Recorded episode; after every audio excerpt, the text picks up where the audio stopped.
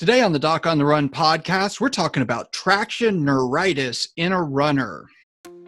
So the big question is this: how are runners like us, who don't like hearing doctors say, just stop running, who know that we simply have to stay active, how do we heal in a way that lets us stay strong, maintain our running fitness, and keep preparing for the next race, and still heal without making the injury worse? Well, that is the question, and this podcast will give you the answers. My name is Dr. Christopher Segler, and welcome to the Doc on the Run podcast. All right, now in this episode, we're talking about traction neuritis. What is that? Well, traction, you know what that is. You pull on something, right? You stretch it. You overstretch it. Neuritis is when you irritate a nerve. So itis means inflammation, and neural is neural tissue. So traction neuritis means you have inflammation or irritation of a nerve because you stretched it. Now, that can happen lots of different ways. The most common way it happens in runners is from an ankle sprain. And what happens is, you're running on a trail, or you're running on some uneven surface. Maybe a dog runs out of you and trips you in front of you or trips you. Maybe you trip on one of your running buddies during the middle of a race, some other marathoner who's right next to you. It's very easy to do. And if you're running on a trail or you're running at all and you roll your ankle, the overwhelming majority of the time what happens is basically you're moving forward. So your foot starts plantar flexing or moving downward as you roll over it, and it rolls to the outside. And so basically you wind up pulling and stretching the top and outside of your foot, and you actually stretch one of the nerves on the top of your foot in the process. So the one nerve that happens to be just in the right position to get really stretched when you roll your ankle is called the superficial peroneal nerve, or the intermediate dorsal cutaneous nerve.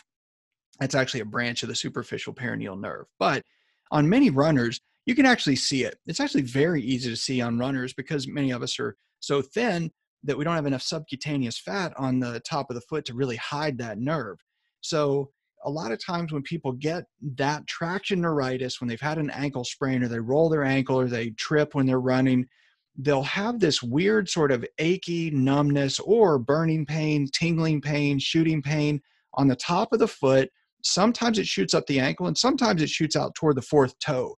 Because if you look at the nerve on the top of the foot and you look at where it actually goes from the front of your ankle down right to the fourth toe.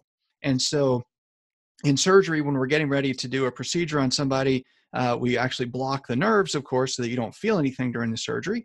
And most of the time what we do is we actually pull your foot in that same position that we would put it in when you sprain your ankle. We actually wipe it with an alcohol wipe. And then that makes the skin a little bit easier to see it, the shadow of the nerve. And then we inject a tiny amount of local anesthetic right there, and that makes the nerve completely numb. So it's very easy to see, and you might even be able to see it on yourself if you look. And if you strum it like a guitar string, you'll usually feel some kind of burning, tingling pain, something like that. And so when I see a patient who has what I think is traction neuritis, that's usually what I do. I just push on the nerve, compress the nerve, strum the nerve, irritate the nerve, and it reproduces their symptoms.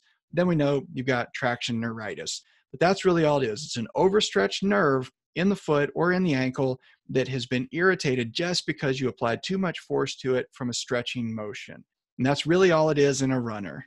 Listen, if you just got injured, you need to take action right now. And if you've been injured and you're not getting better and you need to figure out what to do to get back to running and keep training and not lose all your running fitness, you need to take action. But the thing that you really need to do more than anything else is probably not what you really think. Most of the runners who call me are looking for some magical solution or something that they can do to make them run even when they're injured that is going to be magical. And there is no such magic, but there is something you can do. And I'm going to show you exactly how to do it. Now, I made something for you that's a 3-day training. It's free, and it's how to fast track your running injury in record time. Now, during this free 3-day training, what I'll show you is, number one, what I learned when I got injured in medical school and why it was wrong, what I learned when I got injured right before an Ironman race that was right, and the third thing I'm going to show you is the 5-step process that worked for me that can work for you too. So there are 5 things that you're going to learn. Number 1, can you run right now and not lose your running fitness? Number 2, how can you figure out how bad the injury is right now? How can you remove the confusion that's caused by inflammation right now? And how can you reduce the tissue stress so you can train now? And then how to safely test, retest, and keep running. Now again, this is a free training. You don't have to pay anything. It's 3 days, but you're going to get immediate access if you just go to docontherun.com/fast-track.